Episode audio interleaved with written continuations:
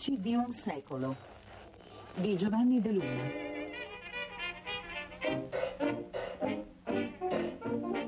Italo-americana. Decima puntata. Ultima puntata dedicata interamente alla descrizione dei processi di americanizzazione.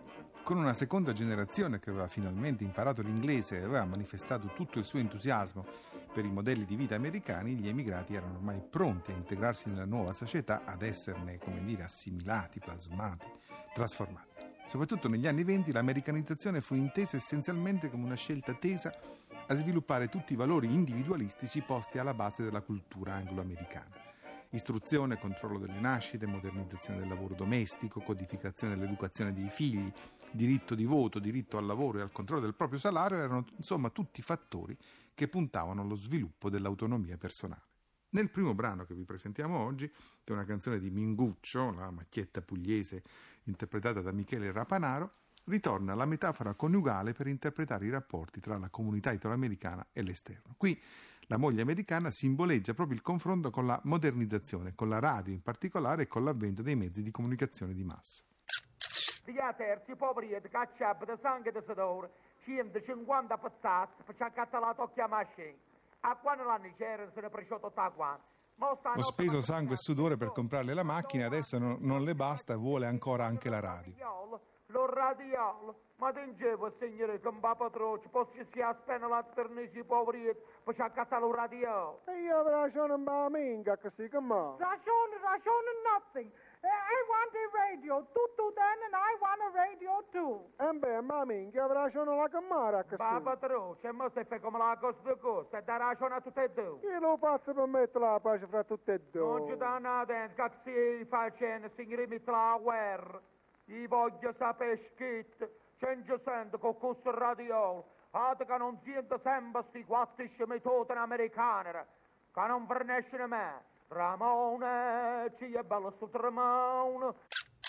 Gli anni venti furono quelli in cui veramente sembrò sul punto di realizzarsi il sogno americano di essere la prima nazione al mondo ad avere definitivamente risolto i problemi della crescita economica e dell'armonia sociale. Gli indici della produzione e dei consumi crescevano di pari passo, stabilendo un entusiasmante nesso tra prosperità e civiltà di massa. Al gigantismo industriale si accompagnava un mercato vastissimo, in realtà sembrava che allora che tutto dovesse essere grande, secondo quanto suggeriva la facile simbologia dell'Empire State Building. I mezzi di comunicazione erano di massa, le prime trasmissioni radiofoniche regolari erano cominciate nel 1920 e già nel 1929 una famiglia americana su tre possedeva un apparecchio radio. Gli spettacoli sportivi diventavano di massa. A Chicago, nella sfida mondiale tra i pesi massimi Dempsey e Tanney, presenziarono 145.000 spettatori. E di massa fu, soprattutto, il successo del cinema che proprio allora passava dal muto al sonoro.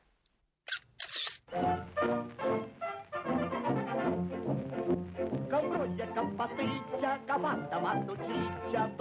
Tutto bovana piccia, ha fatta raputa, e guagliuna che stevano là, a canto una pasticcia. Ma tu cicci te una marchetta, te ne pezzo con la libretta, te non sente che vende frutta, a carretta che stanca putta, te ne pure un catamenta. Questo ciccio ha le pezze sulla libretta, cioè ha i soldi sul libretto di risparmio, cioè è diventato ricco, ha un negozio di frutta e altre attività, altre molteplici attività.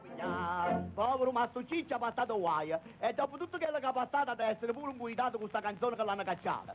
Ti vedete come è addiventata, mi pare proprio inostunata, malata, cercata, scucciata, stancata, sfunnata, ammusciata, arruinata, disperata, sfaticata. Mannaggia chi l'è nata, issa chi ci ha cacciata. A dove votate, a dove girate, sentite subito sta cantata. Che bruglia, che pasticcia, che fatta Masto Ciccia, tutto povana piccia, ha fatta la puta, e voglio che stevano là, a canzone l'hanno pasticciata. Ma Ciccio è andato a cinema e è andato a sedersi dove c'erano le donne per cercare un approccio facile con qualche signora sola. Pare sempre un giovinotta, ma la sempre le gambe sotto, le piace dei figlioletta, quando date una piccia a milla, ma veloce avanzula, e nessuno pigliare. Voi ma volete sapere pasticcio che facete Mastro Ciccio di domo per una piccia? Due minuti e subito mi spiccia. Mastro Ciccio tenevano 25 spicce e per sempre si capisce se ne è di domo per una piccia. E a la porta, se facete la ricchetta, la consegnai e la testa. Non appena si ammuccai, la prima cosa che guardai fu stava una femmina a taia. Salutai, si girai, si aspettai e facette guai. Quando la luce se lo vuoi, o piccia cominciai. Una figliola si muccai a fianco a itta si aspettai. Ma sto ciccio, in oscuro, non poteva essere sicuro se era brutto, se era bello, se era una vecchia, se era una Ma Ciccio, ma sto Ciccio al buio non, non capisce la donna che è seduta al suo fianco se è bella, brutta, se, se è vecchia, giovane. Comun- comunque comincia i suoi approcci. Poi pigliai in amicizia e parlai subito di sposarizie. E parlando americano di. Sta abbracciai, sta passai e in un minuto non la lasciai. Dicette che le cana bene bene, ma se ne vedette bene. Quando la luce si mettette, mamma mai che succedette? Ha che le chi era, niente meno era una nera.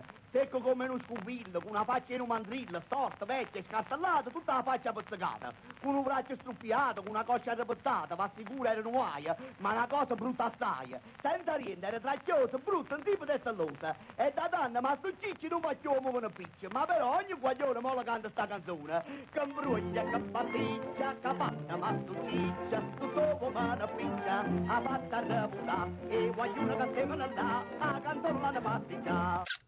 O Picture, è il, The Picture, il film, Moving Picture, è il, è il cinema, questo l'avrete capito. Il brano di, di Mastro Ciccio, di Into Moving Picture, ci consente di parlare della crisi del 29, che fu poi il vero banco di prova probante per verificare la solidità del processo di americanizzazione degli italoamericani. Per la prima volta con quella crisi, con il giovedì nero di Wall Street, con il crollo della borsa, per la prima volta, dicevo, si incrinava l'immagine di ricchezza e benessere che aveva alimentato tutti i progetti esistenziali confluiti nell'emigrazione e anche in America affiorava, come recita questa canzone di Gennaro Amato che sentiamo adesso, la disperazione.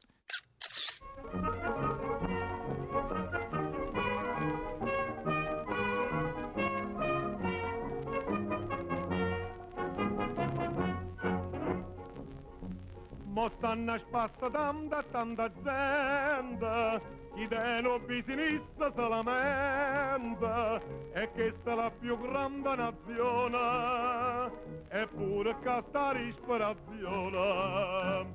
Non potete mi più cambare che sia tanta verità. Casa gamba miete guai, a miseria troppo assai, che sta siendo spisti spissa, fanno male e bisinissa. O scarpare se lamenta, o gianghiere sta scondendo, o Vittorio Poverilla, non cammini più a o dentista La crisi ha coinvolto tutte le categorie, lo scarparo, il calzolaio, il chianghiere, il macellaio, il dentista, il pittore, l'imbianchino, cioè ricchi e poveri sono tutti ugualmente colpiti da disperazione da. Casta macchinetta, sta sta qua, sta sta là, ma che sta solo in marà, nessuno mi ragiona, che disperazione. Se stanno giovinotte risparate, che innamorate l'hanno abbandonata, tutte i mariti ma che stanno a spazza, succede che la moglie ognuna latta. Non potevi più cambare, che sia tanta verità. Ma l'affare vanno male, che dice ogni giornale. Pure treno vola a corda, vanno a stanno sette niente. La canzone del 1930 e conferma questo assunto del- della nostra trasmissione, cioè della capacità di questa produzione artistica di interpretare la realtà del momento, di essere molto legata alla vita quotidiana della comunità. Ma che re, nessuno muore. Varimma che mi fa, la gente stanno a spazio, che sta macchinetta, sta sta qua, sta sta là, ma che sta solo in marà, nessuno mi ragiona, che disperazione. Ed ecco in conclusione l'accenno puntuale alla condizione femminile. Le donne sono quelle che hanno pagato di più il prezzo della crisi. Parecchie ghelle stanno a mieta via, con mezzo sta miseria in die famiglia, succede che nessuno fa più figlia. Non potevi più campare, che sia tanta verità. Per figliolo come è fornuta, pure a zabanna perduta. Chi tagliava, chi cuseva, chi è battuta la metteva. Come stanno ma nervosa, che non fanno più portosa. Pure sarta stabilita, se non presto vestita. Sta calanna tutte e botte, a giacchetta e poco a poco, ma sul serio con ragione, tutta cala no cazzone.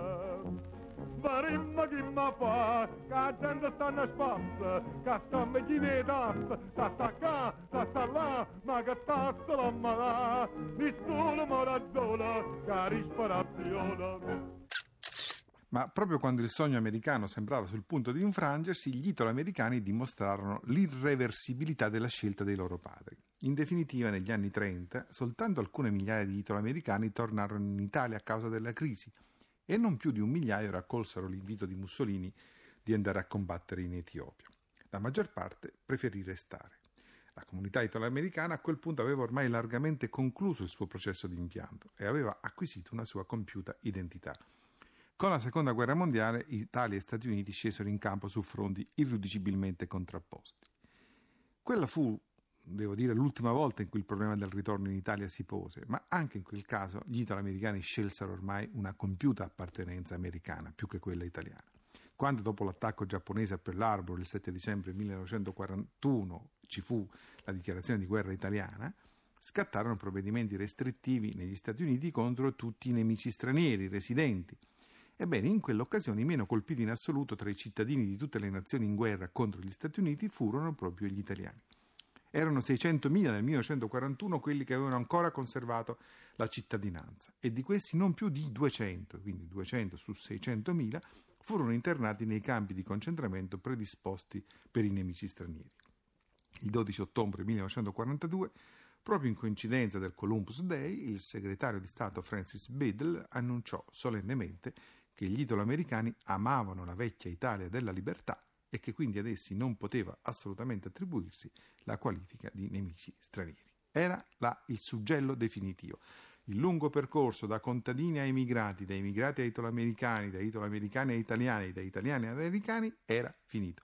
Il lungo percorso che noi abbiamo attraversato nelle dieci puntate di questo programma che si conclude oggi. A me non mi resta altro che ringraziare Caterina Olivetti in redazione, nell'Act Sperino assistente alla regia, Dario Chiapino, coordinatore tecnico e Enrico Lantelme, regista. A risentirci la prossima settimana con un nuovo ciclo di Voci di un secolo.